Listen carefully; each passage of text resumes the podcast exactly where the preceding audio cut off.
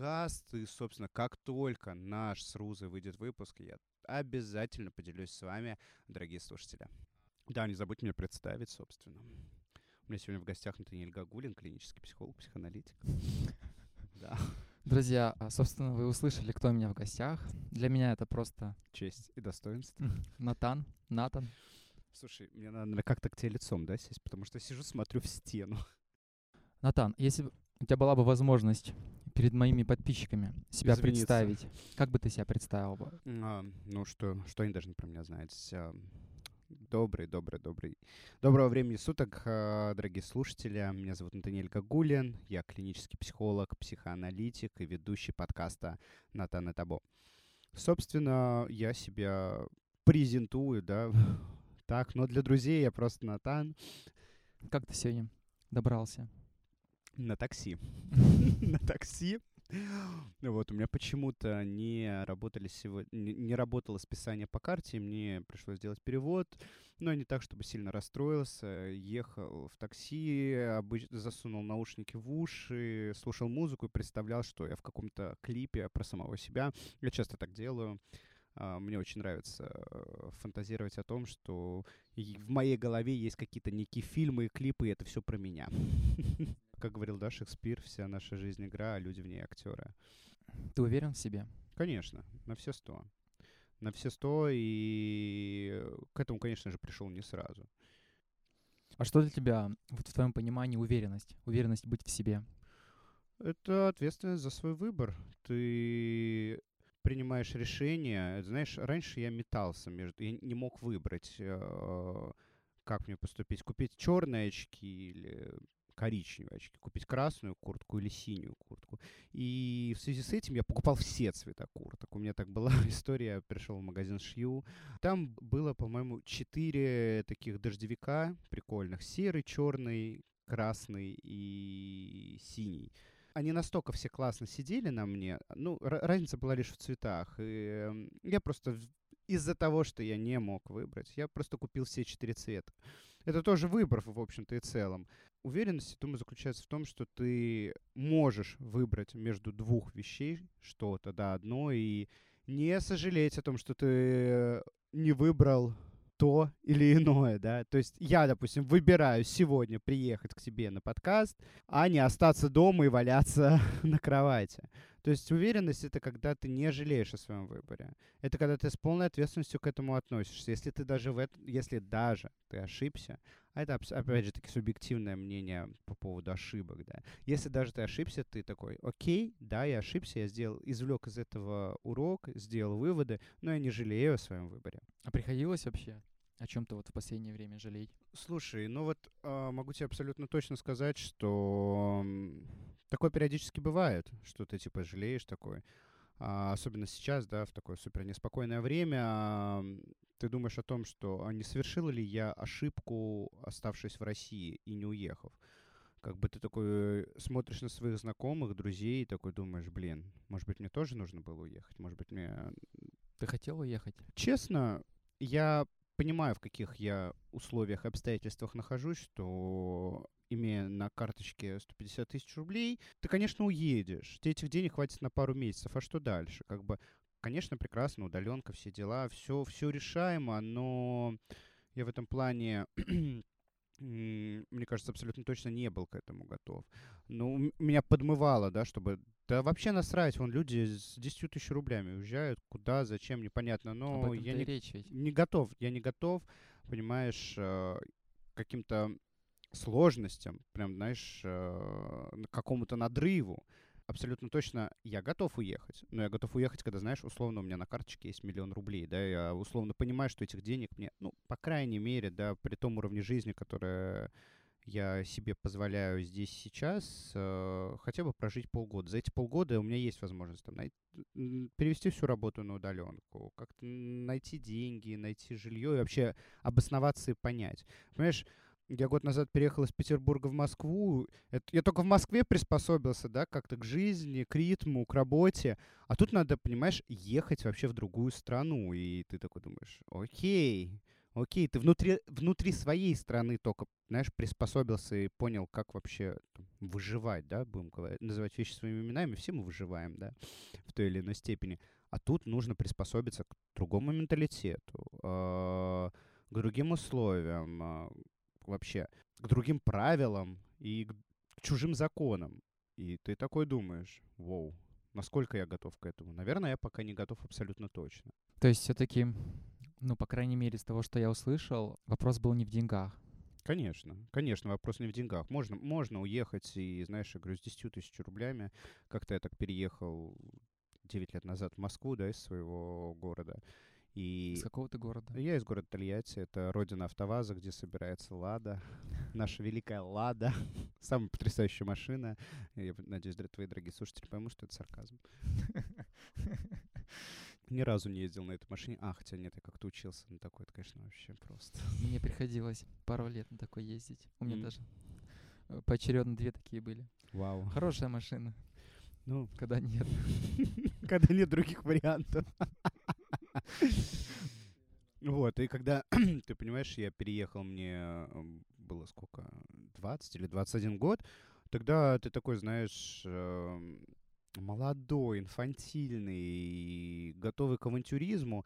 И, собственно, да я выжить-то я выжил, я переехал, все нормально, но просто я вспоминаю, да, что это жизнь в квартире с друзьями, в однокомнатной квартире, там, с кошкой, которая каждую ночь засывала ноги мне почему-то, я не знаю, видимо, она меня выгоняла, ей не нравилось, что я живу там. Потом, знаешь, переезд на какой-то отшиб Москвы, э, жизнь в квартире с дагестанцем, э, которая потом выясняется Э, что он гей, и он как-то начинает ко мне приставать, я через три недели сбегаю с этой квартиры, переезжаю на Марину рощу, живу там в квартире, в трехкомнатной квартире, где восемь человек, все они тусовщики, у них чуть ли не каждые выходные там мефедроновые вечеринки, ты такой думаешь, боже мой.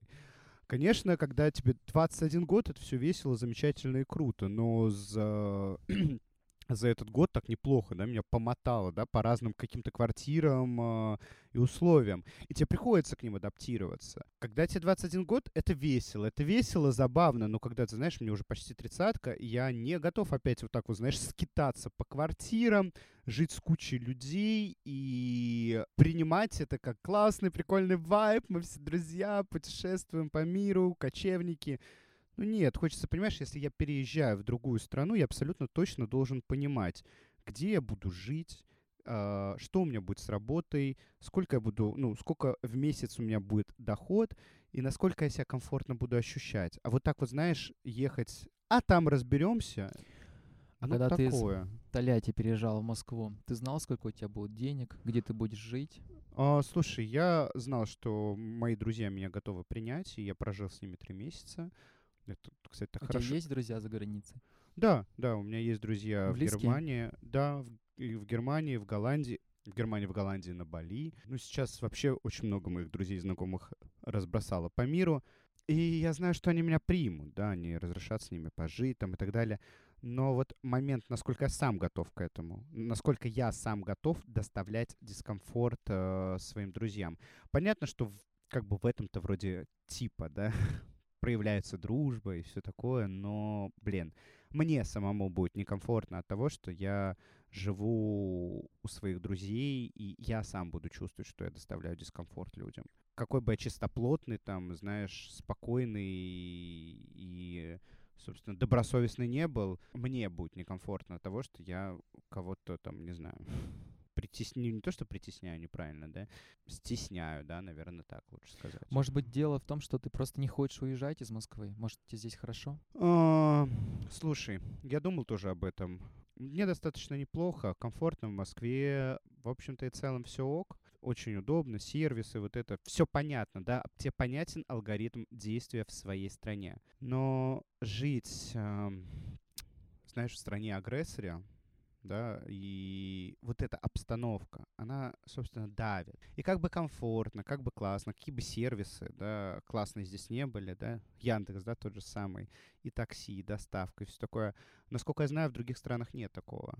там а, МФЦ тот же самый, где ты все можешь сделать, э, вообще любые документы в одном месте. В других странах с этим проблема, да, с этим нужно, э, то там нужно побегать и так далее, и таких классных сервисов, как а, в России, тоже мало где они есть.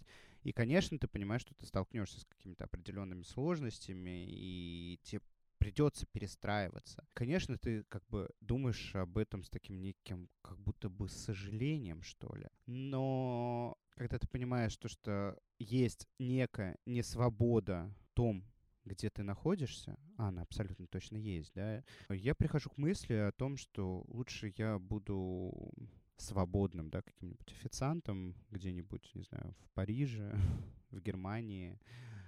Э, это я образно, да, говорю официантом, чем я буду заложником своей страны. Ну, вот в текущих реалиях, возможно, ты на это по-другому смотришь, но ты заложник своей страны. Что должно произойти для того, чтобы ты переехал? Что должно произойти?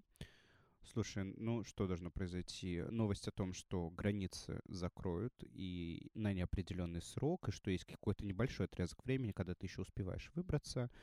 Это абсолютно точно. Что неважно, да, какая у тебя категория по военному твоему билету, что призываются все дети, старики, женщины, мужчины, забирают просто всех. Идите, воюйте. Вот, э, абсолютно точно, что если появится какой-то комендантский час, ну, как бы, что далеко ходить, Рус? Э, я думаю, дорогие слушатели, ты, Рус, читал книгу Оруэлла, да, 1973, по-моему. 84. Да не важно. Цифры какие-то. Вот. А, что абсолютно точно, как бы, не хочется быть э, героем э, данной книги, вот, поэтому в связи с последними новостями, э, да, там, с этими ракетами, еще что-то, я стараюсь их вообще не читать, свое, не заполнять свое информационное поле новостями, потому что очень много вбросов фейков, но есть факты определенные, на, на которые ты смотришь и формируешь свое мнение. Ты такой думаешь, ну, блин, стрёмно. Не хочется, не хочется находиться, блядь, в стране, где где тебе страшно. Честно, испытываю какой-то... Я поэтому не читаю новости, потому что меня захватывает какой-то дикий страх и ужас. Ты знаешь, я вот абсолютно недавно ехал да, со своим товарищем э, в машине.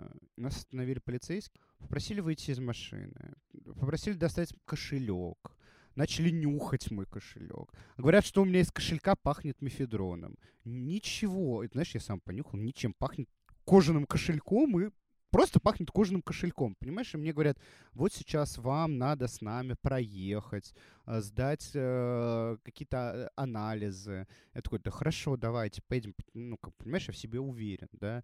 Я говорю, да, давайте поедем. И как бы просто потом выясняется, что это просто разводняк, что они просто хотят бабки, да? Так как мой друг был со мной, он зачем-то влез в эту историю, и зачем-то, да, э, я ему говорю, зачем ты влез в эту историю? Типа, я уже, ну, несколько раз бывали такие ситуации, когда полиция вот так вот останавливает и начинает разводить на бабки.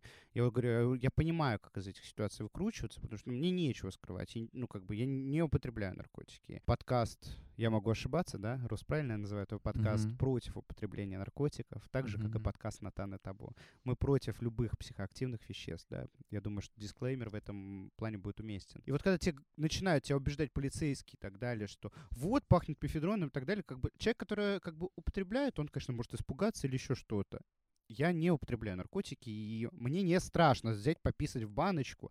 И я когда понимаю, что меня начинают пытаться запугивать просто с целью развести меня на бабки, ну, как бы становится стрёмно. Вот даже, Рус, тебе вот такой вот вопрос. Э, ты когда видишь полицейских, да, э, какая твоя первая реакция? Внутри какое ощущение? Страх. Вот, вот. О чем и речь?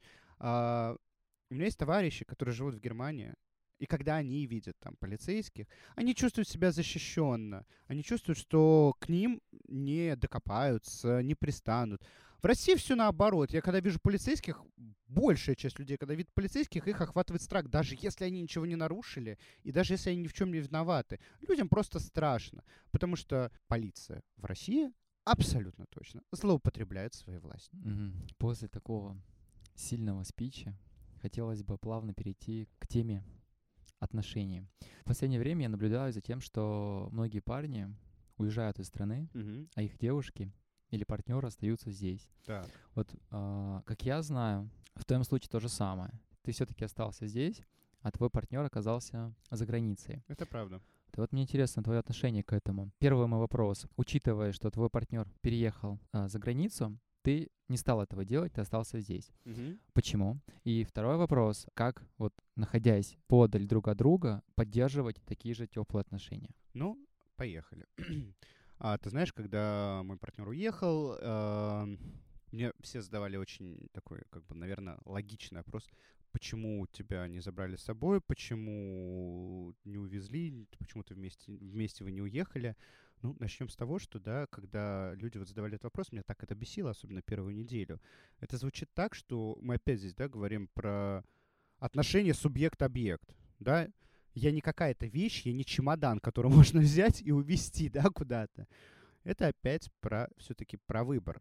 Я абсолютно точно понимаю, что у меня здесь есть определенные дела, обязанности, и есть вещи, по которым я не могу прямо сейчас взять и уехать, да, по- поддаться вот этому, когда в психоанализе есть такое понятие коллективное бессознательное, да, э, я не готов поддаться вот этой вот массовой истерии и броситься и бежать, куда глаза глядят. Я поэт- поэтому до этого, до этого я проговорил, да, по каким причинам все-таки я не могу уехать. Есть еще, да, там при- определенные причины. Я очень завишу, да, от эм, определенных медицинских э, услуг э, в России, да, получаемых по квоте. И я не могу вот так вот сорваться и уехать, потому что я не понимаю, где за границей, да, я буду получать э, определенное медицинское обследование, которое мне необходимо. Это связано, да, с моим здоровьем а, определенные препараты, которые я буду получать, да, я не знаю, я тебе как-то, по-моему, рассказывал, что у меня был период, когда я столкнулся с онкологией, собственно, по сей день, да, я прошел три химиотерапии, по сей день я принимаю э, препараты, которые помогают мне а, сдерживать, да, рост онкоклеток, ну, все в этом духе. Поэтому и я завишу от квоты, по которой я получаю препараты, которые мне нужно ездить, да, там в Петербург, в первый мед и получать каждые там три месяца эти препараты, которые как бы сохраняют мою жизнь, они жизненно необходимы для меня. И пока я не продумал план, как в другой стране мне получать те же самые препараты, где их можно купить, нужен рецепт для этого или еще что-то, я абсолютно точно не поеду, там, знаешь, вместе со своим партнером куда-то туда вдаль, да, потому что я выбираю себя, я выбираю свое здоровье, и пока я, для меня не будут понятны все вводные и мое существование в другой стране, я абсолютно точно никуда не поеду. То есть, как бы, в этом плане, как бы, вот так. Отвечая на твой второй вопрос, да, типа, как же вот ст- поддерживать вот эти отношения? Ну, блин, Рус, мы живем а, в мире высоких технологий. Ну, не все же могут э, переписываться по полгода и общаться по фейстайму.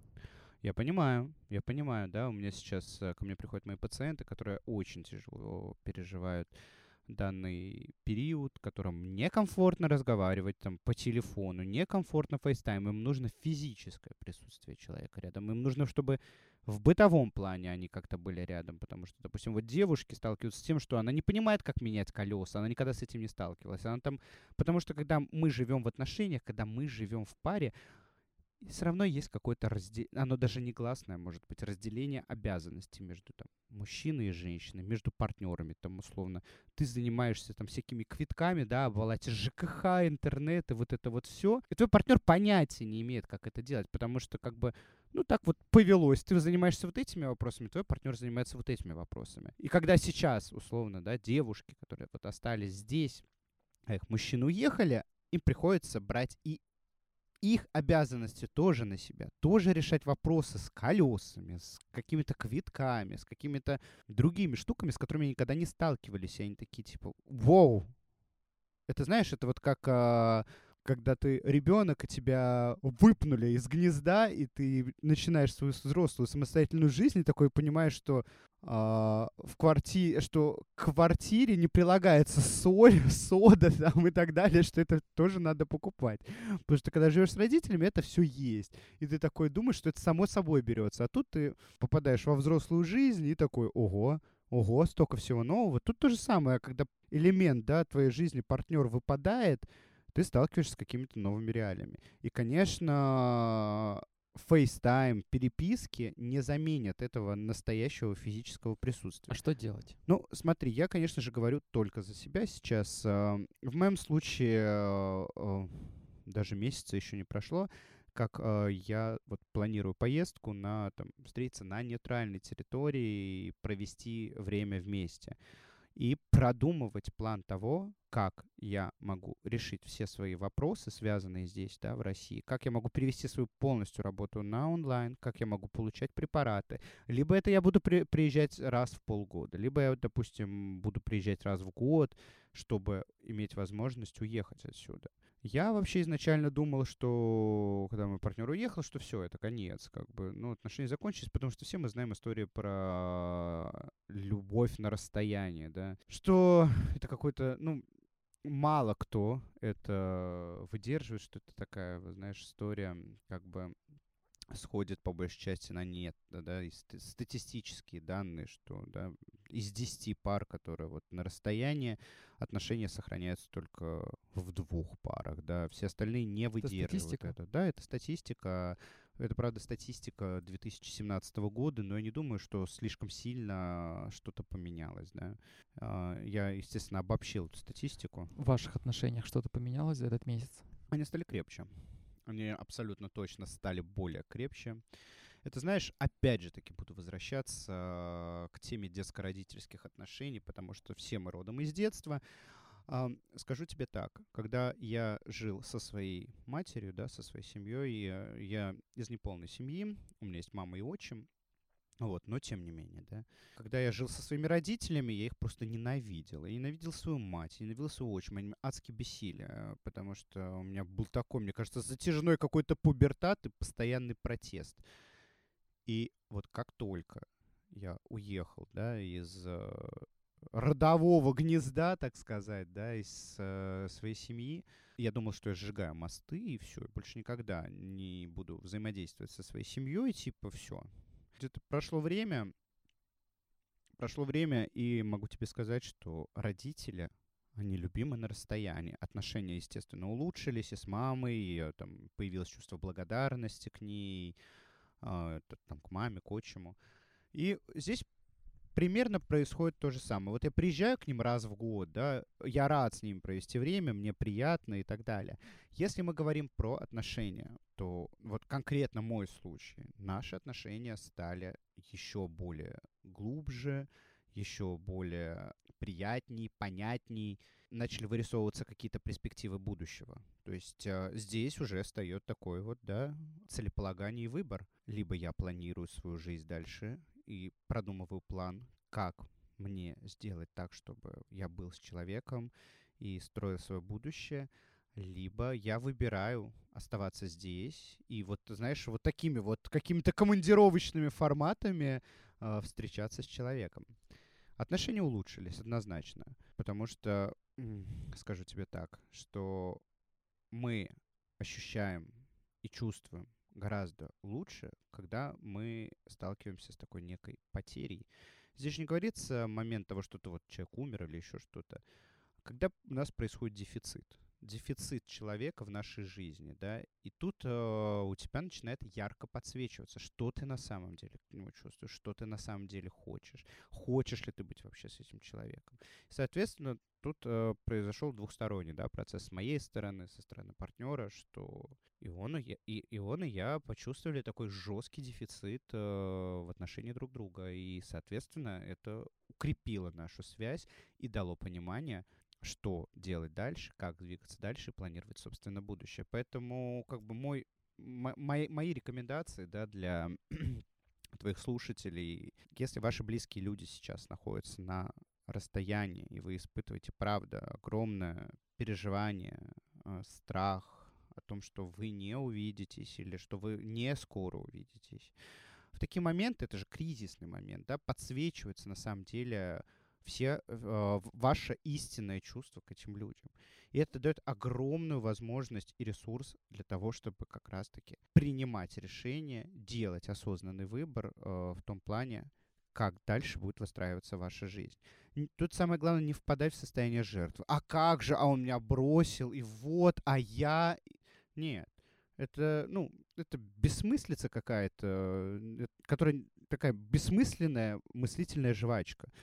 Жалеть себя и говорить о том, да как ты мог, да как ты уехал, типа, а как же я, очень эгоистично. Поэтому надо оставлять такое право сильное в том, что каждый человек автономен, уникален, думать не только о себе, а как же я, думать о том, что это хорошо и для него, и для вас. По крайней мере, научиться, да, и почувствовать вот эту автономию собственную, потому что когда вот то, с чего ты начал, да, люди вот разъехались и так далее, я сейчас даже замечаю, да, среди своих пациентов, насколько созависимы отношения у многих людей, когда мне говорят о том, что я не могу функционировать без своего партнера. Да в смысле? Вот как раз-таки прекрасная возможность выработать свою собственную автономию, научиться существовать без своего партнера хотя бы да, в какой-то период. И, собственно, только тогда формировать и планировать дальше свою жизнь со своим партнером, либо без него. Вот. Я ответил на твой вопрос, Рус? Целиком и полностью. Ты в ходе того, что ты рассказывал, ты сказал про эгоизм, что эгоизм — это не давать возможность человеку уехать, что mm-hmm. это его выбор. Mm-hmm. Я правильно тебя понял? Ну, конечно. Я, я, я с этого начал, что, ну, условно, человек подлежит да, призыву, а его девушка или его жена говорит о том, как ты, ты что, нас бросаешь, а как же мы, а как же я, а как же наш, там, не знаю, бизнес, а как же наш ребенок. И понимаешь, человек начинает спекулировать, наверное, слово спекулировать здесь неуместно, человек начинает парировать тем и делать упор на то, ну, включает свою жертвенность. А как же я? Блин, я всегда топлю за автономию каждого человека. Знаешь, мы приходим в эту жизнь одни и уходим из этой жизни также одни. Когда начинается вот это вот мы, это просто зависимость. Это про невозможность давать э, свободу выбора другому. И когда я слышу историю о том, что «а я его не отпустила».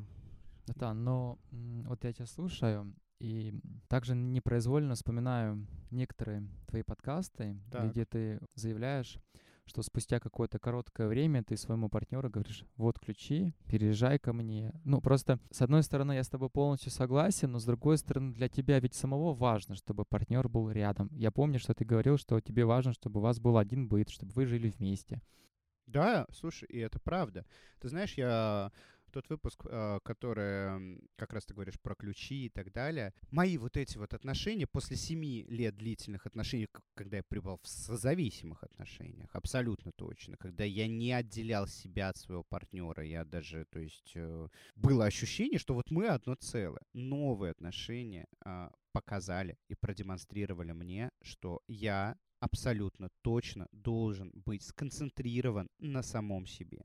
Я должен вырабатывать свою автономию. Когда человек мне продемонстрировал то, что какие нахер ключи, какая полочка в шкафу. То есть в новых отношениях я наконец-то сместил фокус с другого человека на самого себя. Это мне дало огромное понимание и знание о самом себе. Поэтому, когда стоит выбор человеку спастись да, там, от мобилизации, от тюрьмы, от спецоперации, или остаться здесь, ну, быть свободным или остаться здесь и столкнуться со всеми вот этими вот выборами, которые придется сделать. И если этот выбор делает за меня другой человек, говорит, что, ну, оставайся.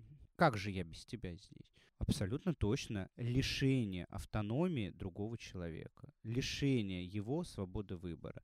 А, с целью удовлетворения своих эгоистичных потребностей, с целью страха столкновения со своей автономией. Потому что если я думаю, что я не справлюсь без другого человека, ну, это такая, наверное, сейчас громкое будет заявление, может быть, поменя... на...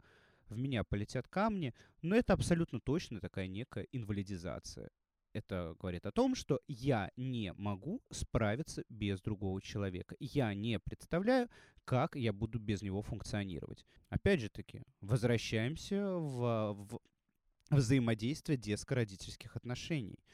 Значит, э, вы сместили фокус э, с родителей, с которыми, от которых вы не отсепарировались до сих пор, на своего партнера.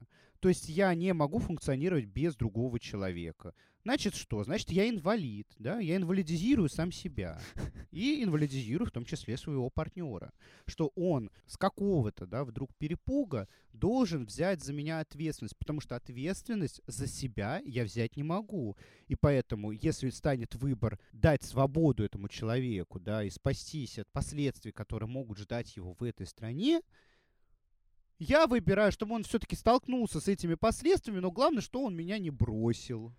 Вот так все замечательно. Ты давно в отношениях? Что? Ты давно в отношениях? А, слушай, 21 октября будет 7 месяцев. Считаешь?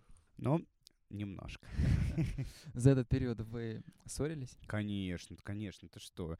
А, первые пять месяцев, э, даже нет, даже не пять месяцев, наверное, ну, полгода, пять месяцев где-то так вот, были эмоциональные качели, просто фантазийные эмоциональные качели, когда ты знаешь, после опыта зависимых отношений тут начинаешь сталкиваться, что как-то вообще может быть по-другому. Ты же строишь свои отношения по шаблону прошлых отношений. Такой, ой, что-то не работает, тут с этим все твои манипуляции, все твои какие-то штуки не прокатывают здесь. И ты такой, твою мать. И ты понимаешь, ты сталкиваешься с абсолютно новыми паттернами поведения другого человека, и ты в том числе раскрываешься сам по-другому, и ты видишь себе, что ёпта, я, а я так еще могу себя вести, я так еще могу реагировать на ситуации. И это не только психологически, да, проявляется в каких-то аспектах, в том числе и физиологически, в плане сексуального, да, контекста. Ты в этих отношениях счастлив?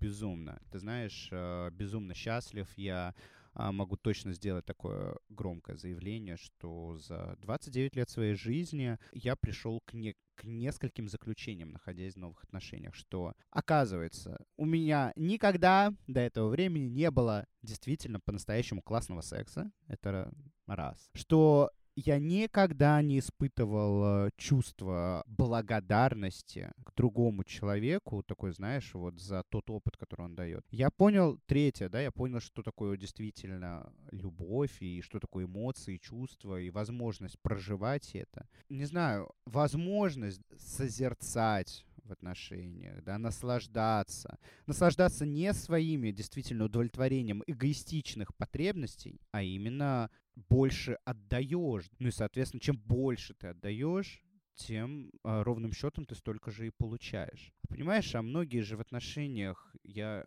абсолютно точно замечаю это. Есть даже такая фраза известная, один любит, другой позволяет себя любить, и история про то, что нарушается баланс в отношениях, и ты только берешь, берешь, берешь, берешь, и особо ничего не даешь взамен. А когда вдруг э, тебе перестают давать, ты такой, в смысле? Вот я тебя слушаю, и в целом, знаешь, так все красиво, но зная тебя немного хотя бы, я предполагаю, тебе хотелось бы рассказать, что вы еще и расставались. Конечно. Ну... Сейчас слушатели думают, да это идеальные отношения. Надо, оказывается, 7 лет провстречаться, чтобы потом найти своего партнера. Но я помню, как ты страдал. Очень много страдал. И очень часто говорил мой бывший... Абьюзер, абьюзер. И вот зачем мы возвращаемся к бывшим? Зачем мы возвращаемся к бывшим? Предисловие перед тем, как ты начнешь.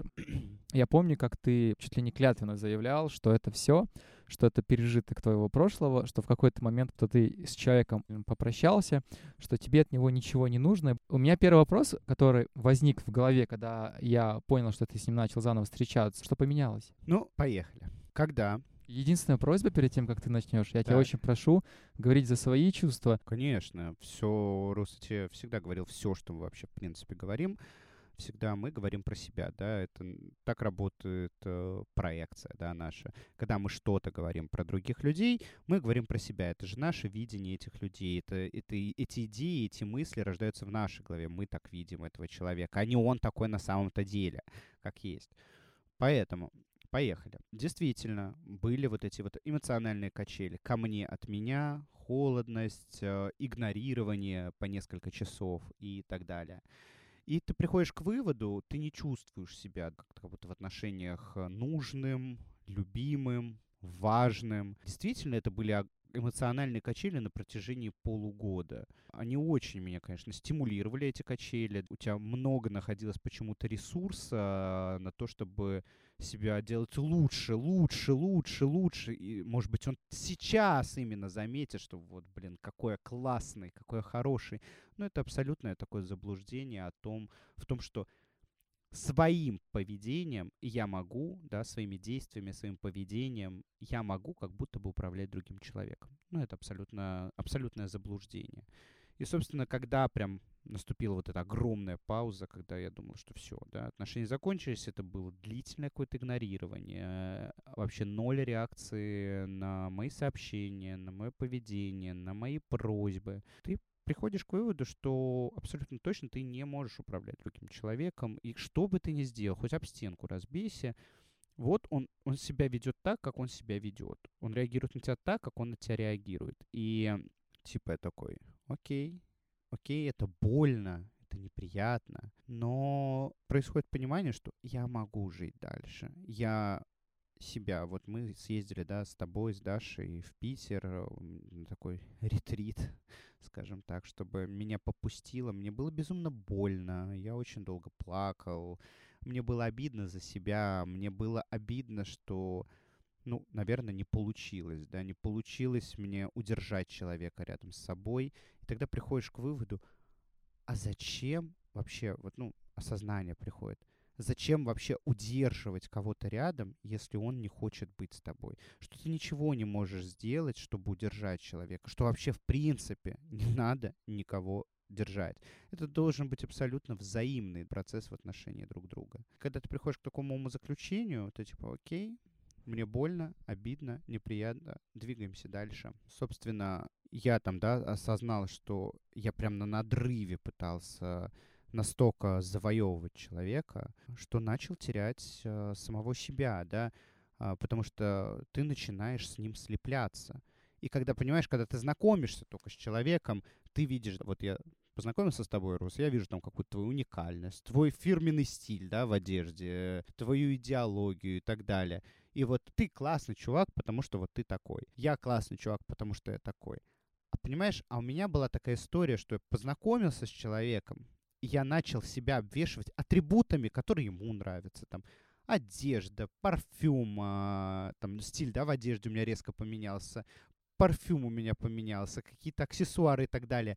Я начал пытаться обвешивать себя, навешивать на себя те атрибуты, которые нравятся ему, которые про него, а не про меня. И ты знаешь, конечно, как бы я начал терять свою идентичность, человека начало это абсолютно точно пугать. Потому что это опять, да, история про созависимость, про слияние с другим человеком. И когда пришло это вот осознание, после вот этой вот паузы, когда, как мне казалось, наступало расставание, наступило расставание, я вот это все осознал, думаю, боже, я в этих отношениях потерял самого себя. Я пытался настолько сильно нравиться человеку, что абсолютно точно логично, да, что он пытался меня оттолкнуть, потому что это пугает. Это пугает, когда человек прям начинает заискивать перед тобой. После того, как наступило это все, вот наступила эта пауза, вроде как расставание, я удалил все общие фотки, удалил переписку огроменную просто. И как будто бы я подумал, все, сейчас это все удалю, я переписку удалю, и все, и как будто бы ничего и не было. Но чем больше мы пытаемся, эм, скажем так, себя ограничить в мыслях, в действиях, э, в отношении другого человека, тем с утроенной просто силы это к нам возвращается. Чем больше, да, вот мы вот эта история, я всегда привожу пример с курением. Я бросаю курить. Два-три дня держишься, и куришь потом еще больше. Не только там электронные сигареты, но еще и обычные добавляются сигареты. Чем больше мы себе что-то запрещаем, тем больше нам этого хочется. Опять же, вспоминаем детство, да, когда родители нам что-то запрещали, наоборот, когда, знаешь, а, если бы нам там не говорили, что вот это вот нельзя делать, условно, мы бы, допустим, засунули палец в розетки, нас один раз бахнуло, хоп, все, опыт заучен, да, я понимаю, что так делать нельзя. Я сам наткнулся на эти грабли и сам получил опыт, что это больно, что, не знаю, там, без пальцев можно остаться и так далее. Я помню, как-то в детстве я гулял и зачем-то в песочнице с детьми совсем был ребенком, начал жрать песок. А сколько, вот ты говорил про паузу, сколько она длилась? Месяц. Месяц продлилась пауза. За этот месяц я начал активно... Я, кстати, не рассказал историю про песок. Я зажал песок, и, знаешь, я пришел к выводу, что песок жрать нельзя.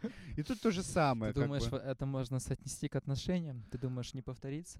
А, что буду жрать песок? Да нет, нет конечно, не буду жрать песок. Я именно про отношения имею в виду. Если бы все было бы так просто, как с песком, то мы бы уже были бы все счастливы. Ты знаешь, пауза продлилась месяц. Что я тебе скажу? Ну, удалил всю переписку, удалил все фотографии, начал ходить опять на свидание. Способ Мне вот это интересно. Через сколько ты начал ходить на свидание? Слушай, наверное, где-то недели через полторы, две, потому что ах, боль и осознание того, что все закончилось, была настолько невыносима. Настолько не хотелось с этим соприкасаться и верить в то, что это конец. Ты сейчас понимаешь, что ты такой думаешь, надо всеми мыслями, немыслимыми способами переключиться. Начать ходить на новые свидания, сместить фокус, так оно и было. Я ходил на свидание, но все было не то, все а было насколько не это так. вообще полезно? Ходить на свидание, смещать именно таким образом? Ты знаешь, э, все ждут какую-то, знаешь, волшебную таблетку. А как же пережить расставание? Ну, блин. Ну вот как прожить, в твоем понимании, разрыв отношений? Нет универсального способа, как прожить э, расставания. Нету, правда. Вот скажу, это какой-то определенный миф, когда вы где-то читаете в книжках или слушаете каких-то психологов о том, что есть, да, э, в гештальтерапии, по-моему, мне там психолог один рассказал, что вот для того, чтобы пережить длить, э, разрыв отношений, должно пройти два года. И только тогда ты сможешь выстраивать новые отношения. Все это бредятина полнейшая. Каждый по-своему находит способы, как это пережить. Кто-то э, сидит дома, ест мороженое, там, не знаю, ведрами и смотрит комедии, кто-то ходит на свидания, активно э, ищет новых партнеров, кто-то ходит тусуется, кто-то ходит напивается. Вообще нет универсального способа, как пережить эти расставания. Ну а в твоем случае? В моем случае это была попытка сместить фокус на другого человека, найти, так сказать, приключения, да. Тебе это помогло? А, нет, мне это не помогло. Меня абсолютно точно раздражали эти свидания. Ну, вроде бы, знаешь, вроде бы весело и так далее. На какой-то момент ты забываешь, но так как твои воспоминания свежи... Ты пытался сравнивать? Конечно, конечно, здесь вообще бесспорно. Ты начинаешь выискивать э, вообще в каких-то абсолютно левых людях человека, которого ты любишь. Понимаешь?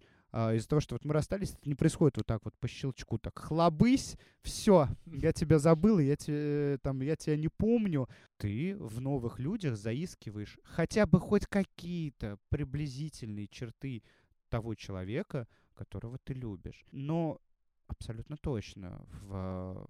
нету одинаковых, похожих людей. Каждый человек по-своему уникален. Пытаться лепить из другого человека того, кого ты любишь, ну, не получится.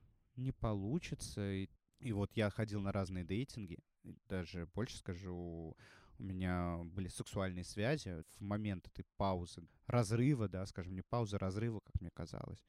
И ты видишь недочеты во всем. А, в том, что секс не тот, разговоры не те, внешность не та, вообще все не то.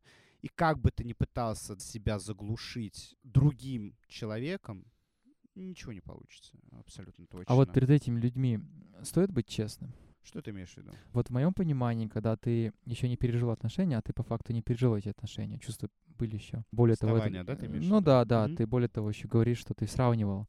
Насколько это вообще честно использовать? А в моем это именно мое ощущение, что это именно использование. Насколько это вообще честно по отношению к другому человеку? Я не соглашусь с тобой, что это использование. Ты пытаешься сместить фокус и жить дальше.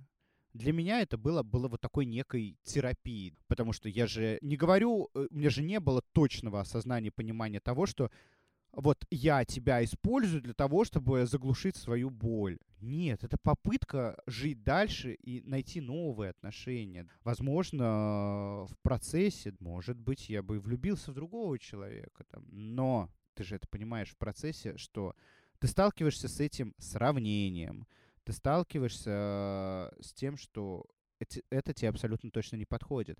И понимаешь, я тебе скажу так, осознавая и понимая это, я давал четко людям понимание того, что у нас, ну, ничего не получится.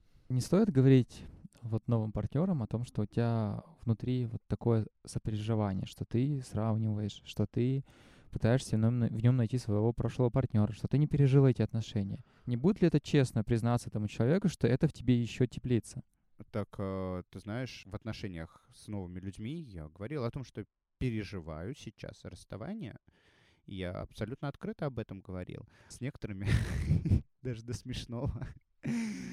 На некоторых, на некоторых свиданиях, э, особенно вот на каких-то вот первых, я сидел там, людям просто рассказывал, вот представляешь, со мной такое-то, такое-то произошли, ой, про... такое-то, такое-то произошло, вот я сейчас в таком состоянии нахожусь. Я, знаешь, видел реакцию людей, немножко в ахуе были. Тогда я пришел на свидание, а тут, э, понимаешь, приходится э, играть роль некой жилетки такой. И, собственно, я был максимально открыт э, в этом плане, что я вот, у меня закончились отношения, я сейчас пытаюсь строить что-то новое и идти дальше. Собственно, вот, поэтому не было такого, что я там кого-то использовал с целью залечить свои раны. Я тебя услышал. Молодец. А твой партнер? Меня услышал? Меня он тоже услышал. Я думаю, что ты отчасти ему это говоришь. А твой партнер в это время, как думаешь, как он проводил это время? Тебе было интересно? Uh, слушай, мы же после этой паузы встретились. Uh, как это произошло? Следил за ним? Первую, наверное, недели полторы, да, я занимался таким неким сталкеровством. Я смотрел сторис в Инстаграме, даже до смешного, да, смотрел лайки. А потом я просто забил хуй. Потому что абсолютно точно мне... Я чувствовал, да, для себя, что мне это не делает хорошо. Мне от этого дискомфортно. Мне хочется позвонить, мне хочется написать. И я такой, типа... Ну ты же писал первые три дня после того, как началась вот эта какая-то непонятная пауза. Первые три дня. После не писал. После я перестал писать. После я перестал писать. И я написал где-то, помню, в неделе на третьей, да, когда была вот эта вот пауза. Я все-таки называю теперь паузой, да, а не расставанием. А, мне нужно было помочь там по каким-то документам. И человек был в этом компетентен, и я его исключительно попросил э, о помощи в том, чтобы он мне помог с документами. Ну, как считает мой психолог, это был просто очередной возможностью... Я согласен. Очередной возможностью как-то взаимодействовать с человеком, хоть какой-то мостик, да, оставить. Типа, вот мой хитрый мозг выдал мне такую идею. У меня такое периодически бывает, когда я пытаюсь эти мостики оставить. У меня был период, когда я был везде заблокирован и, соответственно, отправил целенаправленно ей деньги, а потом пишу, ой, извини, хотел другому человеку отправить, но случайно ты оказалась у меня на первом месте в списке контактов в Тинькове и тебе отправил. Понятно, что это надо каким-то быть долбоебом, чтобы ошибиться. Рус, но если такая сейчас история вдруг у тебя опять появится, можно этим человеком, э, этим человеком буду я. Ну так вот, и, собственно, я я себе рационализировал, что это. Но это просто там по документам помочь. На самом деле это, да, ты пытаешься хоть какие-то мостики оставить за собой. Ну и, собственно, наше воссоединение, оно произошло в итоге. Оно произошло, я пошел на очередной дейтинг, и тут выясняется, что мой партнер, да, вот как мне казалось, бывший, прям абсолютно неделю назад, неделю назад был с человеком, с которым я пошел на дейтинг, э, и там них там был секс и так далее. Ты такой, ёпта. Тебя это расстроило? А, меня это забавило. У тебя был секс с этим партнером? Нет, нет. Ты не стал? Нет, нет. Во-первых, это можно было бы устроить, знаешь, такое назло, отомщу но все произошло гораздо проще. После того, как я просил, да, бывшего партнера там про взаимодействие со мной по документам каким-то, он, видимо, тоже, да, там пошел навстречу. Спустя неделю, такой, это была пятница, пишет такой, чё, где сегодня тусовки?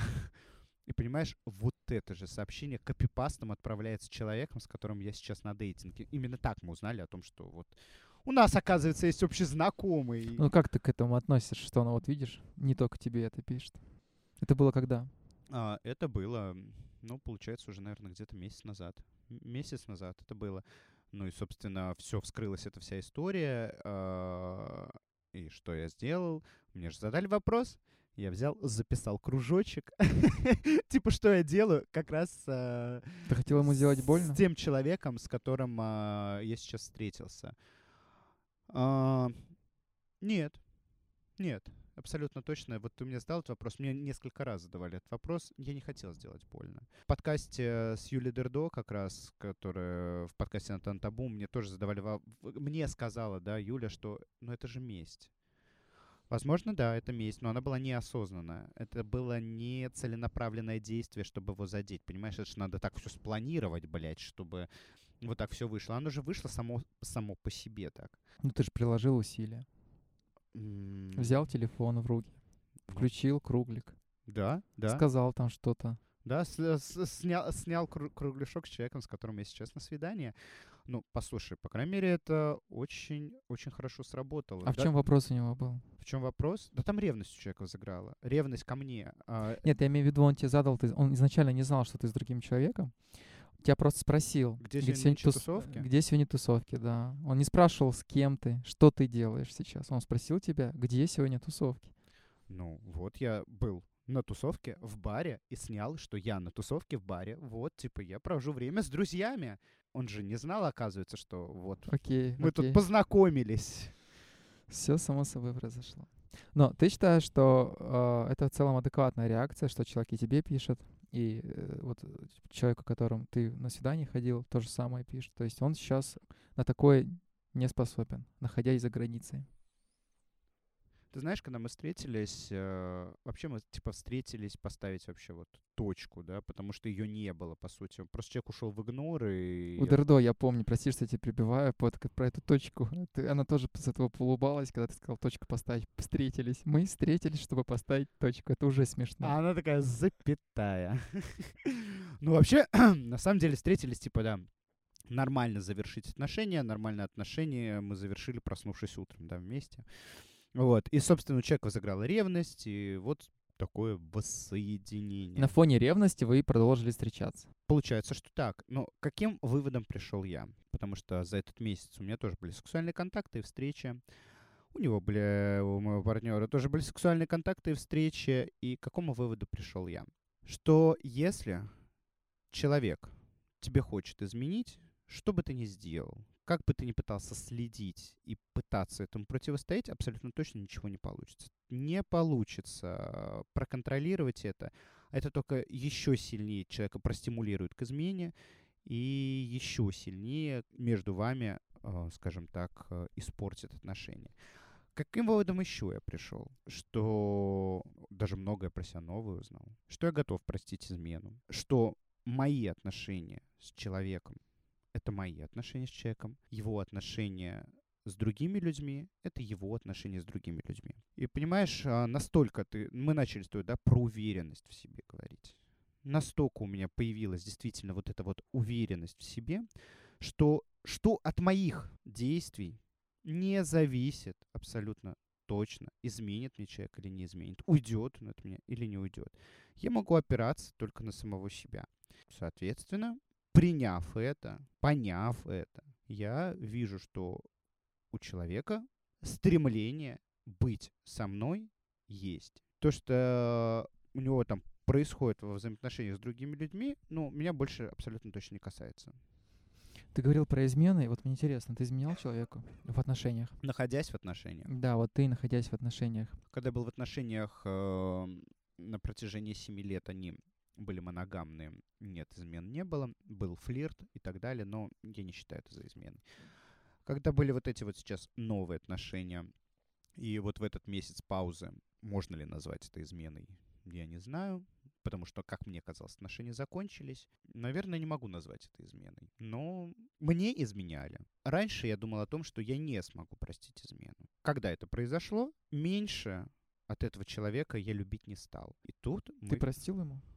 Да, Если тебе сейчас твой партнер условно, представим, изменит, как ты к этому отнесешься? абсолютно нормально. Я ты с- ему это простишь? Я, не, я, понимаешь, не то чтобы прощу. Видишь, вопрос ты, ты простишь это. Чтобы простить, надо обидеться. Я не обижусь на это. Понимаешь, как я и сказал ранее, мои отношения с человеком, да, это мои, мои отношения с человеком, его отношения с другими людьми, это его отношения с другими людьми. И поэтому, если говорить о том, что мы никак не сможем противостоять тому, чтобы нам изменили, как бы мы ни старались, зачем тогда, зачем нужна тогда вот эта вот борьба, да? Я понимаю, что абсолютно точно, что все люди, обычно э, идет разделение на мужчин и женщин, что типа мужики такие вот полигамные, а женщины более моногамные. Вообще бредятина полнейший миф. И женщины и мужчины в равной степени хотят трахаться. В равной степени склонны к изменам. А Почему вот ты говоришь в равной степени? С этим я, конечно, с тобой соглашусь, но опять же, у тебя отношения, ты встречаешься, если тебе всего вдоволь хватает, ты будешь изменять? Это вопрос к тому, зачем человек изменяет. Я понимаю, что человек может изменить. Я Мгм, понимаю, что если человек изменил, то мяч на твоей стороне, и ты просто принимаешь решение, как с этим тебе жить дальше. И в целом я согласен с тем, что если человек искренне рас- ра- раскаялся, его можно простить. Я не считаю, что это какой-то смертный грех. Я задаюсь другому глубинному вопросу. Зачем человек, находясь с тобой в отношениях, получая от тебя ту любовь, которая ему необходима, идет целенаправленно налево там, и изменяет. Значит, ему чего-то не хватало в отношениях с тобой. Почему он с тобой об этом не поговорил? Ты про конкретно мой бэкграунд или вообще в общем Ну, я имею... Ну, лучше, конечно, если ты про свой, потому что это будет живее. Хорошо, хорошо. Вот э, как я и говорил, что когда у меня началось такое некое слияние с человеком, когда я начал, знаешь, дружить с его друзьями, пользоваться такими же духами, практически одеваться так же, как и его партнер, носить аксессуар такие же, как носит он, тут произошло слияние, да, такое, начало происходить слияние. И человек почувствовал, что я начинаю его душить, загонять в какие-то рамки. Вот я тревожный тип привязанности, поэтому у меня началось вот это слияние. У человека избегающий тип привязанности, когда он понимает, что я слишком далеко зашел, глубоко, далеко на его территорию, знаешь, забирая все, что принадлежит ему, условно. Конечно, человек для того, чтобы, да, и это не единичный случай, не конкретно этого человека, а паттерн поведения людей со избегающим типом. Для того, чтобы вновь почувствовать себя свободным, автономным, происходят измены.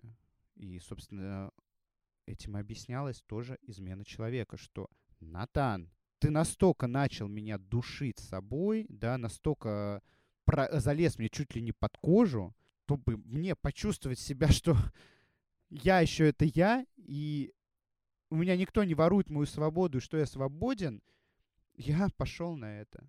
И я понял, о чем он говорит. И ты знаешь, ты на себя как будто со стороны немножко такой посмотрел, ты такой, а ведь правда, я потерял самого себя в этих отношениях. Вообще, что я сейчас знаю про себя? Ты знаешь, когда я вышел из семилетних отношений, я столкнулся с тем, что я абсолютно не знаю, кто я такой. Я же вышел из отношений, зайдя сразу в другие. Это, знаешь, про как раз к, к тому, к тому варианту, как пережить расставание. Я, получается, не пережил расставание те, которые, которые у меня были на протяжении семи лет. Я сразу запрыгнул в новые отношения и пытался по той же самой схеме строить отношения. То же самое слияние пытался выстраивать. Что это мне показало? Что я ни хрена ничего про себя сам не знаю. И что вот эти отношения новые показали мне, что я не должен слепляться с другим человеком, я должен быть автономным, должен узнавать сам себя, потому что я тоже уникальная, отдельная личность. И формировать знания о себе я должен с помощью самого себя, а не через другого человека. Тогда, когда я думал, что измену простить невозможно, да возможно. Мне прям, как бы, знаешь, был разговор, а, ну это уже после, да, после, после, когда человек сказал, вот, Натан, я когда тебя изменил, меньше любить меня от этого стал? Я сказал, нет. Давай представим, Рус, ты тоже, да, человек, который, у которого были непростые отношения, болезненные. Были. Были, да, непростые, У болезненные меня отношения. не вышло, как у тебя, Да, мне- вновь соединиться с этим человеком. Ну вот давай представим, гипотетически, вот, да, там, твой партнер тебе изменяет. Мгм. Ты меньше любить его от этого станешь? Слушай, конечно, меньше любить я от этого его не стану, но вот мое внутреннее восприятие об этом человеке, оно поменяется. Я пойму, что если у меня с человеком была договоренность, ну, она, мне кажется, у каждого возникает, когда он вступает в отношения, о том, что ты ну, условно давай быть вместе, если что-то меняется, мы это можем проговорить. А когда человек с тобой не проговаривая делает, ты об этом узнаешь уже после, конечно, мне будет больно и неприятно. И я не могу эти чувства просто сказать своим чувствам, сори, ребята, я человека все равно люблю, давайте вы не будете сейчас страдать. Это же внутреннее какое-то восприятие. Тебе неприятно, тебе больно, что человек взял, и по факту, это можно назвать как угодно, но он взял и заменил тебя на другого человека.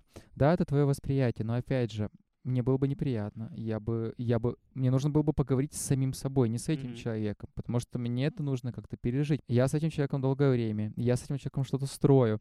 Он мне сейчас изменил. Что мы будем дальше делать? Рус, как нам с тобой быть в этой ситуации? У меня была похожая ситуация а, в моих первых отношениях. Я э, человеку, но я об этом узнал, правда, спустя год, и через месяца три я это простил ему. В последних отношениях моих спустя полгода человек мне говорит, что я снова употребила, хотя у нас была договор- договоренность этого не делать. И я такой посидел, окей, Рус, а как мы поступим? Мне больно, мне неприятно. Ну, я этого человека люблю. Мне с этим человеком хочется быть. Как мне это пережить? Я с этим человеком поговорил, и первое, что я для себя уяснил, что человек, который признался в этом, это огромный буст. Это дало мне возможность иметь какой-то плацдарм под собой, какую-то надежду того, что с человеком можно о чем-то дальше договариваться. Если человек признается в этом, это уже половина дела, мне кажется. Если ты это узнаешь от других людей, вот это уже чуть-чуть похуже. Конечно, лучше, когда ты сам приходишь, как бы тебе не было... Говорить правду всегда тяжело, но лучше прийти и сказать об этом.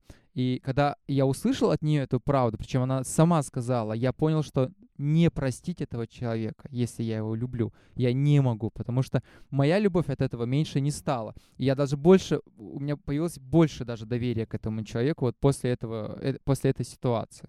Ты знаешь, говоря о том, что было ли мне больно и неприятно от того, что мне изменили, было. Но, как ты правильно а, сейчас подчеркнул и сказал, что очень важен диалог словами через рот. И, собственно, диалог между нами присутствовал на протяжении э, всего этого периода времени. И человек объяснил, да, причину своей измены. Самое, наверное, не знаю, было ли у человека сожаление по этому поводу или нет. Как мне показалось, что человек сожалел о том, что вот такая ситуация произошла. Мне, в принципе, не нужно было сожаление человека, что вот он там ему плохо, больно. И... Нет, ты знаешь, ты правильно сказал, что происходит внутренний диалог. Насколько мне окей с новыми вводными о человеке. И теперь как мне с этим быть, что мне с этим делать? Собственно, диалог. Диалог между вами должен быть постоянно. Это все это правда э, про договоренности. Понимаешь, у меня я сам жил в каком-то волшебном лесу, где я сам обозначил все правила и сам себе все надумал. Единственная наша договоренность была только изначально, да, только об одном, что мы с друг другом, только с друг другом не предохраняемся. И то есть о чем это нам говорит? О том, что, знаешь, это вот для меня это все, о, у нас моногамные отношения, вау! О чем, вот если вот сейчас вслушаться в это, а, мы с тобой не предох... мы в отношении друг друга с тобой не предохраняемся. В отношении друг друга. То есть изначально, э, да, это транслировалось так, что у нас возможны сторонние связи, но в, на сторонних связях мы там, да, защищаемся, а друг с другом мы можем быть, да, вот зона доверия такая, что мы можем а не тебе использовать. Какой формат отношений больше подходит? Что ты имеешь в виду?